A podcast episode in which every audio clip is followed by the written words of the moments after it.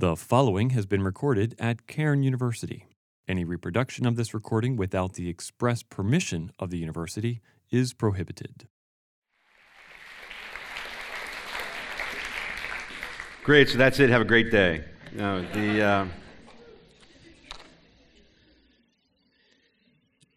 I was uh, thinking about uh,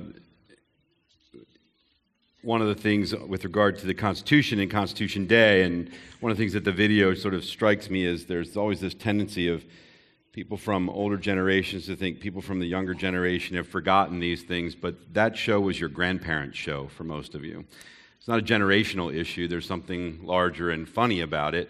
Uh, but today is Constitution Day, the day, as was said, when we commemorate the signing of the Constitution of the United States.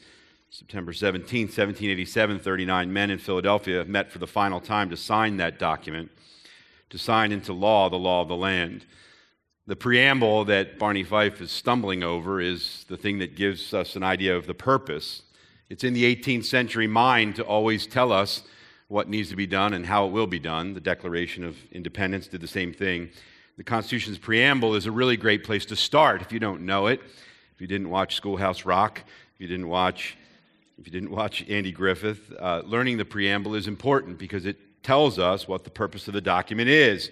The articles in the document then outline exactly what the law of the land is. And then there are amendments, which some of you are familiar with and have discussed even in classes here 27 of them 27 of them to be exact and while the 27th amendment was submitted in uh, 1790s it wasn't finally ratified until 1992 there are 27 amendments you have to amend the Constitution through a very formal process if you want to change or add to the law of the land.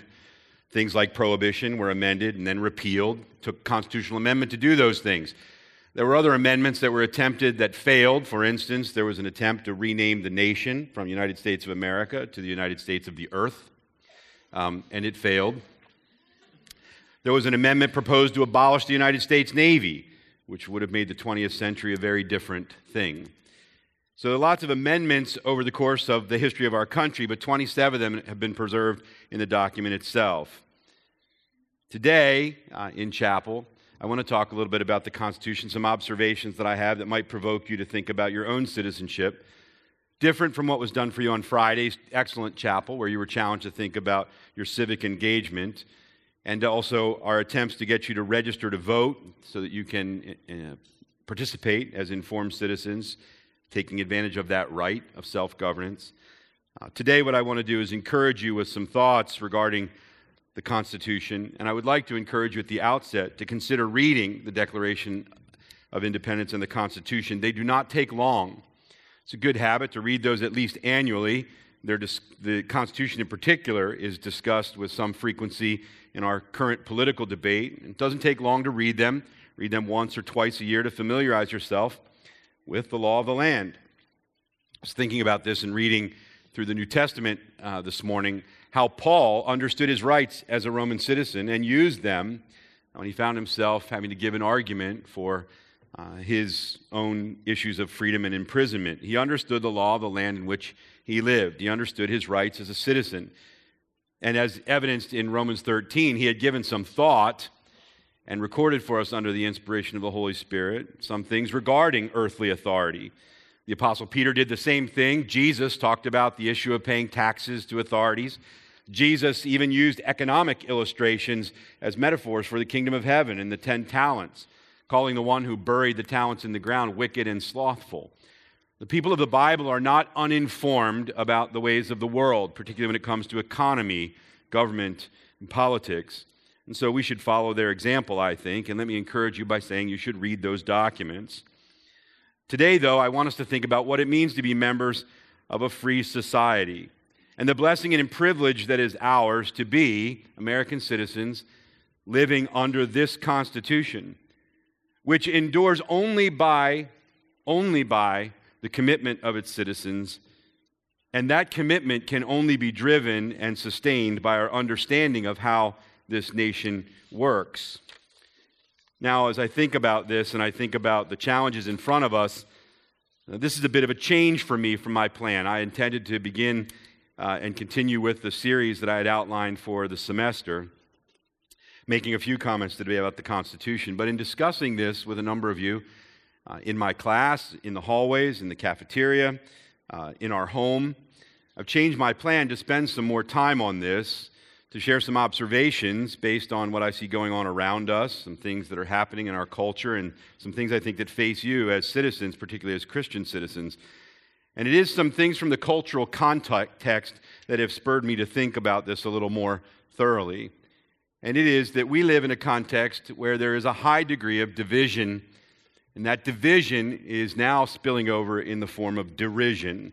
Recently, when I was sharing that with someone, they said, Well, what exactly do we mean by derision? Deriding someone, vilifying them, writing them down, calling them names, uh, doing all manner of evil and un- inappropriate things to people, saying things about people, because we're divided against one another, and the way you win then is to deride someone.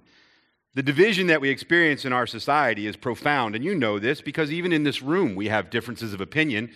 The democratic society is built upon the ability that we have to disagree and to debate. But we are divided on all fronts. We are divided over issues of race, over issues of justice. We're divided over economic parity and disparity. We're divided over social issues. We're divided over abortion. We're divided over the courts and the role of the courts. We're divided over the executive powers and the role of executive powers. We're divided on any number of issues. You look at our society and you will see America as one that is extremely divided. And that can be very disheartening, except that we live in a society that has a framework of government that allows that division to be used to make us stronger and better, not tear us apart further.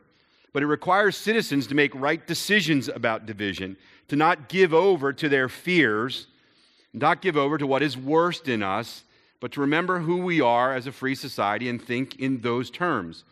The division is profound, and it's somewhat disturbing how much it permeates. I've been saying for years look at any poll that you will see, any poll on abortion or gay marriage, and you will see Americans divided almost evenly. How discouraging is that politically? Any vote we take is going to be taken within what is called a margin of error. In fact, right now, some of you may know, and some of you may not know, and some of you care, and some of you could care less, but we're coming up on a midterm election. Seven to ten of the races in the midterm election, which will determine a great deal over the next four years, seven to ten of those races are so close they're within the margin of error. That's how divided we are, not just nationally over the big issues, but even locally. We're divided over issues of policy. All you have to do today at lunch is bring up the subject of immigration and watch how divided we are. We are divided on all fronts. Not just disagreeing and not just debating, but there's a tone in our culture now that has given way to derision. And we have to think about that as American citizens and as biblical Christians. There's also this issue of indifference and apathy, which is concerning to me as I look across the spectrum of our culture. A general lack of care and concern for things, where we either shut out the concerns of the world around us or we shut down personally and just withdraw. Some of this is fueled by pragmatics. There's too much to keep up on. Your students, how do you keep up with what's going on in the nation and politics? Some of you that are interested in it are watching it all the time. Some of you are discussing it in classes because the subject matter is germane to what you're doing.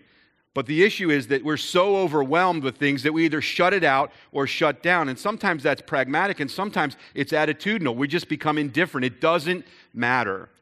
I was struck by something last week that I shared with my class this morning. I was watching a news program last week where they were sort of looking at the midterm elections, and a roving reporter was moving through the state of Maine, which has experienced some economic setbacks over the last 30 or more years going to a town where there's a textile factory that's been closed down, asking people, what do you care about politically? Do you care about immigration? Do you care about the Russian investigation? Do you care about this? Do you care about abortion? Do you care about gay marriage? What is it you care about? And the overwhelming response was jobs. We want those things solved. He moved his way through the state till he ended up in a lobster boat with two young lobster fishermen, a brother and a sister, who were working for their father. And he asked them, Do they care about politics? And they said, Yeah, of course we care about politics. What kinds of things do you care about? Well, the government sets the laws for when we can fish, how many pots we can put out, and how many lobsters we can take. And the reporter said, "Yeah, but what about the other stuff that's going on? Do you care about do you care about the investigation into the president? I don't even know what that. Do you know who Paul Manafort is? No. Do you know who Robert Mueller is? No. The reporter concluded that people are concerned about their localized and personal issues. But listen, while that is pragmatic it's also problematic in a free society because you're only thinking then about the most immediate concerns that you have. A number of years ago, Ambassador Alan Keyes was interviewed when he was running for president, a name none of you will know except the faculty members in the room. And Alan Keyes was asked uh, what he thought the greatest challenge was facing America. And this African American scholar turned and said, I believe that the next generation is in, is in jeopardy of relinquishing self governance. Do you know what that means? We are giving up the power to choose for ourselves who will lead us. And the reporter said, Then you don't care about jobs? He just said that the whole thing that American society is built upon, the right of the people to exercise their will, is about to be undermined. And the question is don't you care about jobs? What happens is this indifference and apathy is fueled sometimes by pragmatic issues and sometimes by our attitudinal things that the only thing that matters are the things that matter to me personally right now, immediately. We either shut out the world or shut down personally. But this skepticism and cynicism is insidious and it's everywhere in our culture. There's a lack of appreciation for what it means to live in this kind of society. And there's a drift from understanding who we are historically and understanding human nature. And it's understandable that that happens because there's so much in the world that is discouraging. And there's so much in America that is discouraging these days. There's no getting away from that. But if we're not careful, the skepticism and cynicism that's creeping into our minds and hearts will lead us to abdicate our rights as citizens in a free society and acquiesce to something far worse. There is no doubt, no doubt, no doubt that great evils have been perpetuated in the land of the free. No doubt. There's no doubt that our treatment of certain populations in the course of our history are deplorable and without excuse. There's no doubt that there is injustice, that there is oppression, that there have been, is, and will likely always be because we live in a broken and fallen world. But because the world is broken and fallen, and sinful human beings perpetuate harm on one another, because we live in a fallen and broken world does not mean that there are not noble things in it. And the great experiment of the American the American vision for self governance outlined in the Constitution is not perfect, but it does not need to be perfect to be noble. And you need to think about that as a citizen of this country, to be its strongest critic and also its most informed advocate, because they're still coming here by the thousands every day. They're still coming to a country where we do believe in the idea of justice, though it is perfectly exercised. We do believe in the idea of liberty and freedom, though not all of us enjoy it to the fullest degree. We do believe that here it is what you do, not to whom you were born, that matters. They're still coming to us from all over the world to seek freedom, to seek exile, to seek peace. So, as bad as certain things are in the world, do not allow it to fuel your cynicism and skepticism to the point that you give up on something that is a God given blessing that our ability to seek the welfare of the city in which we live, the city to which He has sent us, this city, is to be carried out in the context of the governmental structure that we enjoy. And anything short of it will give us, uh, uh, uh put us on a path to giving up those freedoms and the issue of self governance. These things, division and derision, indifference and apathy, skepticism and cynicism, have serious consequences. Our society is weakened by them. It's weakened by them because the fabric that holds us together, now what happens is Americans are more concerned now about what divides them than what unites them. Could we all agree that children should be safe? Could we all agree that violence should be curbed? Should we all agree that human malice and avarice should be curbed? Okay. Can we all agree that people should be treated with respect and dignity no matter where they're from, no matter what color their skin is? Those things unite us and should unite us. So, the weakening of society by those three elements in our culture are problematic and it undermines citizenship because what we find ourselves doing is only listening to the talking heads, only listening to the ones that stroke our existing emotions. We have to be careful about these things because our society is dependent upon the exercise of good citizenship. And we concede power when we allow those things to undermine our citizenship. We give it up to the talking heads or to those who hold office. And what happens as a result, and this was alluded to on Friday, is that decisions are made by the people in a democratic republic, but decisions are made by those who show up. And if we if we have our citizenship undermined, the decisions will be made by others. And that is a serious consequence in a democratic society. So, some other concerns for us as Christians is that what ends up happening then, if we're sucked into these issues of division and derision, if we get sucked into being indifferent and apathetic about the world in which we live, if our skepticism and cynicism fuels a kind of unproductive citizenship, then we find ourselves as Christians participating in the wrong things in the wrong way. We find ourselves in the wrong rallies, doing the wrong things for the wrong reasons, because we find ourselves influenced by the same thing. Look, there is no, it's very hard to find a biblical argument that justifies division and derision, that justifies apathy and indifference, that justifies skepticism and cynicism. You will not find it justified in the pages of the Bible. And so what happens is we get distracted because we get sucked into those things. We get distracted from the real work of advancing the gospel and seeing that the blessing and privilege of being in this kind of governmental system, in this kind of free society, allows us to advance it. But we should never lose sight of the fact that the gospel is advancing in other parts of the world where there is serious persecution where the government has locked down people's freedoms to express themselves, even on religious matters and matters of the faith. But we can't get distracted, and we shouldn't allow ourselves to be co opted, to become the pawns of one political party or the other. And that's what happens when we find ourselves getting sucked along in this cultural tone of division and derision, indifference and apathy, skepticism and cynicism. We lose our way. We forget that ours is a dual citizenship one in heaven and one on earth. We value one over the other, and we do so at our own peril. And we get used rather than being used of God to do good work. And we find ourselves being motivated by fear fear of how the world will change around us, fear of how things will go against us, rather than seeking the welfare of the city to which God has sent us. We find ourselves reacting in fear. We find ourselves taking up sides in the divisive and derisive culture in which we live because we're afraid of what will happen to us if it goes against us. We'll keep on. That's what Christians do. We'll keep on. Those are some of my concerns for you as Christians as you think about this. So, what does that have to do with the Constitution? Well, let me sort of tease a few things out and then ask you in the coming hours, days, weeks, whatever it takes for you to think for yourselves and talk with one another and talk with your faculty members as appropriate about some of these ideas.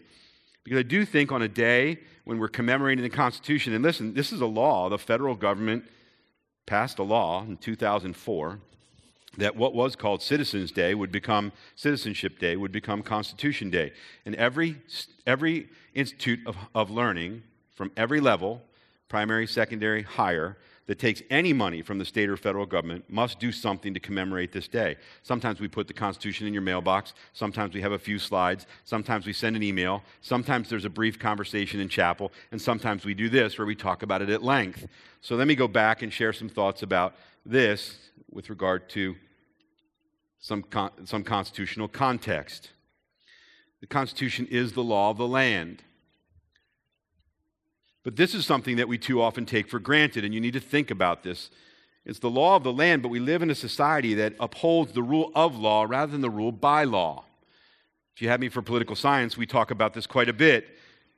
In other places in the world where a despot or, or a totalitarian absolutist authority figure rules, they write laws that benefit them and they use them to control the people. In our country, the law was written that the law, the people, would ratify a law that would tell the government what it would do, not the other way around. And so, what we have is the rule of law, that there's something higher to us for us to appeal to than an individual who sits in a position of authority or power. We have the ability to remove presidents from office. We have the ability to interpret laws that the legislature makes. There's a balance of power because the rule of law calls us back to the law of the land, and we appeal to it, not an individual. Now, that's subject to all kinds of messiness because we have different ideas about it and how it works and how to interpret it. But that shift the, from the rule by law to the rule of law should not be lost on you. It's a significant change in the nations of the world.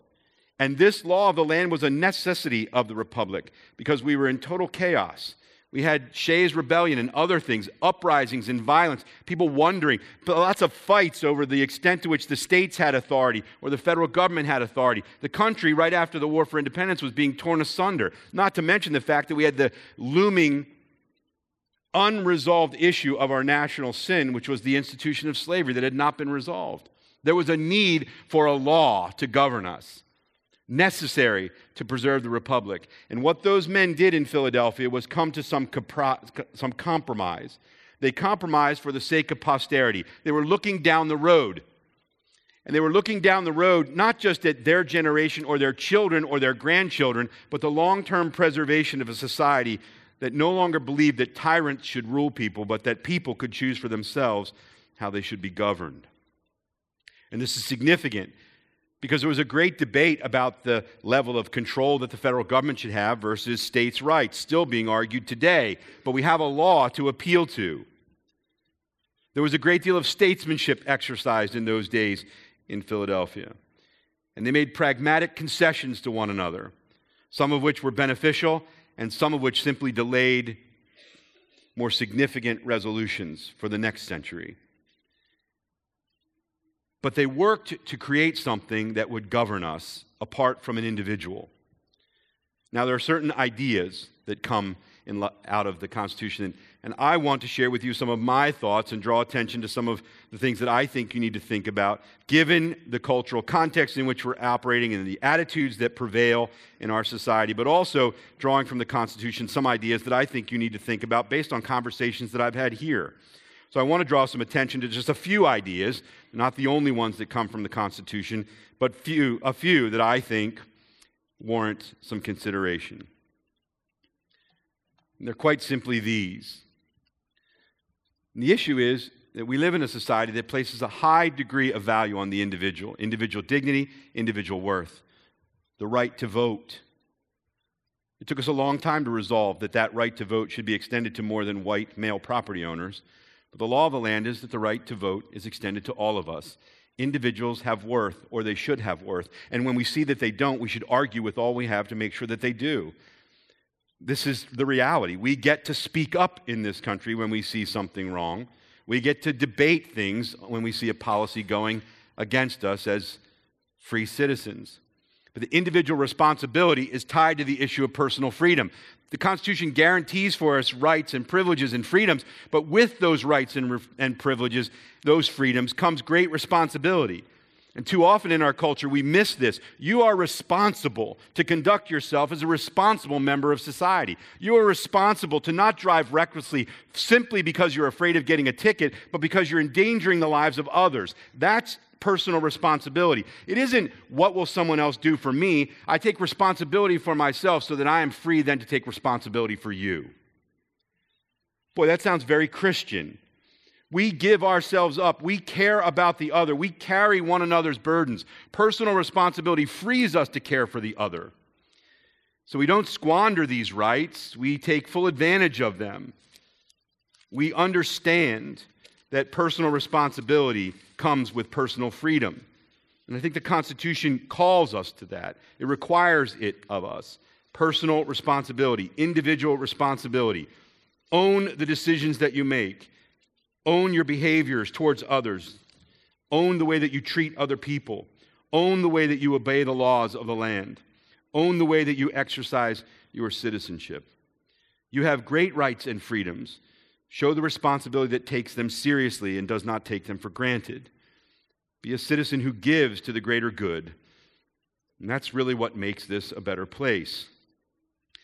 But the Constitution spends a considerable amount of time limiting government. And this is something that should be debated in our classrooms with some degree of frequency. The Constitution balances power between the three branches of government so that no one branch controls everything. But the discussion really should be about the issue of how much government should be limited. This document actually tells the government what it can and cannot do. It limits the government. The limited, limited government in American society is not a democratic or a Republican perspective, it's not a liberal or conservative one. The Constitution limits the power of the federal government. What we debate now as liberals and conservatives, as Republicans and Democrats, is how big that government should be and how much power it should have. But the government is told what to do by the people, not the other way around. I would challenge you to think about this. The more power that we give to government, whenever government expands and becomes more powerful, personal freedom contracts. You should think about the implication. It contracts. And so, what we find ourselves doing is want to legislate good works instead of calling forth from people's character the ability to conduct good works. So, let's be careful about the restriction of rights and increasing the power and reach of the government. It should protect our freedoms we limit its power. This protects us not only from tyrants, but it preserves for us self governance. The first phrase that Barney Fife stumbles over in the Constitution is the most important one in it We the people. We the people. Now, there are some implications because I think when we're looking at these things, there are some serious implications along these lines. If we're going to take these things seriously, we must consider them together. And the third piece of this is economic freedom. The Constitution of the United States talks about taxation. Look, as students, you should be thinking about this not in terms of your immediate experience. You might not be too upset about giving up more pennies from your dollar if it got you a free college education. But trust me, down the road, when you have your own kids and the government wants seven cents on seven cents, 70 cents on every dollar, you will care. You will care there is an economic reality that you must be thinking about as students because you're to be stewards of resources. And so, this issue of economic freedom and property rights is in our culture. It's being talked about. The great economic disparities, those things need to be addressed. But listen, you must understand the Constitution protects us by saying the government has limits in terms of how much it can tax us unless we say that we're willing to go there. So, let's let the debate take place and decide how much economic freedom we should have. But economic freedom is guaranteed in the Constitution, and the right of private property is there. The argument is well, private property, I mean, that's not a biblical idea. There are two commandments that protect the private ownership of property. One says you can't steal it, the other says you can't covet it. God cares about this, and you do too. It might be that your property is less expensive than someone else's property, but you have iPhones and buds and music and all kinds of other things that are part of your world. I don't know all of it. Don't pretend to know all of it. But this issue of economic freedom is tied to being a free society. And you must think about those things as well. And the implications are profound because what it means is there is this character issue that has to come forth for us as members of a society like this. In our treatment of others, not just over policy and the things that we like or dislike or the things that resonate with us or not, but the treatment of others. In a land that believes all men and women are created equal and endowed by their Creator with certain inalienable rights, we must be serious about the character that we exhibit in the treatment of others, not just care about policy. And as a result of that, then you and I, of all people, should not see the government as the great fixer. There are opportunities for us to exercise our God given obligation to men and women who are around us, to care for them, to care about other people, and to care about the society. To not trade our freedoms for increased governmental control because that makes your life easier or more comfortable or less complicated. Democracy is messy. Some have said it's the meanest and worst form of government. Some have said it's the meanest and worst form of government except for all the others. The reality is this democracy is messy. So you can't stop exercising good character and good care for your fellow citizens and for the democratic society that we're a part of. But I would challenge you on the economic issue to also be careful, to give consideration. Character, care, and consideration. In today's world, we need this desperately. I've been reading some very disturbing uh, data and trends among young people in their view of socialism. And for my generation, it's a little tough to hear such I think I just saw something that some that, that under the age of 25, uh, um, that uh, there are fewer, there, more, Amer- more Americans under the age of 25 uh, believe that um, democracy is not better than socialism. I remember um, um seeing a video of uh, Secretary of Agriculture under President Eisenhower Secretary Benson gave a talk when Nikita Khrushchev, the premier of the Soviet Union, came to America in the 50s to observe our agricultural processes. He said they got in a debate over politics and over communism and socialism and democracy and the republic. And Khrushchev turned and said, I'm not afraid of you, for you Americans are gullible in a sense. uh, you will not, you, you, we will prevail, and we will not have to fight you. We will feed you little bits of socialism in manageable morsels until before you know it, you are a communist and you will fall into our hands like overripe fruit. We will not have to fight you. I beg you, young people, think, consider the implications of all that is out there when it comes to economics and economic freedoms between you, before you follow a trend that will make your life today easier, because the implications for all of us are much more profound in the long term. It is absolutely imperative that you be considerate, that you be thoughtful about these things, that you be people of character and concern for the welfare and peace of the city that God has placed us in, that you give careful consideration to the choices that are in front of you as citizens. And then just a few thoughts as we close in terms of what you should be doing. We encourage you to be praying. 1 Timothy 2, the Apostle Paul tells us that we're to pray for our leaders. You should participate. Jeremiah 29 tells us we're to seek the welfare and peace of the city in which we live. You should participate. Even if that participation is that you have consciously and decidedly and with careful consideration chosen to be outside of the political arena, then do it knowledgeably and purposefully, not because you don't care. If you're going to be apolitical, I have no problem with that as long as you're apolitical because you care. Apathy and indifference will, will wreck the whole thing. Participate as ones who are concerned for the welfare and peace of the city in which God has placed us. And then apply understanding and wisdom. In 1 Peter 2, think about this. Peter tells them to honor the emperor, Christians who are facing persecution at the hands of the government. How do we do that? By applying wisdom and understanding, by being careful in our considerations, by thinking through the complexities. It's not easy, but we're the followers of Jesus. And he said, Take up your cross. It's not easy, it's messy, it requires much of us. But we've been given a gift, a gift to be a part of this kind of society, and to whom much is given, much is required. To take for granted our responsibilities and rights as citizens of a democratic society, then, is to squander a God given opportunity to seek the peace and welfare of the city where I've sent you. We must remember that. We must remember that.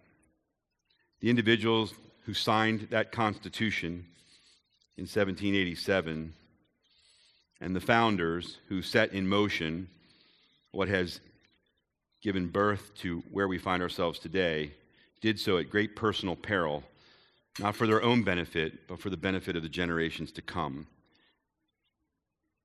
And that is a heritage worth honoring. Let's pray.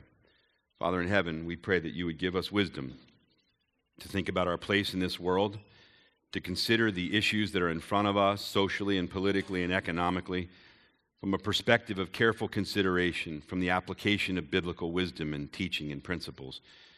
Pray, Father, that you would make us mindful that you have placed us on this earth, that you have given us the obligation of dual citizenship, and that you expect us to seek the welfare and peace of the city in which you have placed us. We pray, Father, that you would impress upon us the importance of participating, of being informed. And Father, we do pray that you would give us regular reminders to uphold our leaders in prayer as they make difficult decisions about policy, as they administer justice, as they resolve disputes, as they consider our future as a nation, we pray that you would grant them wisdom beyond themselves. Humble them before you. Help them to understand the great responsibility and burden that is theirs. and give us what we need to honor those to whom honor is due and respect those to whom respect is due. We pray this in the great name of Jesus Christ. Amen. Have a great day.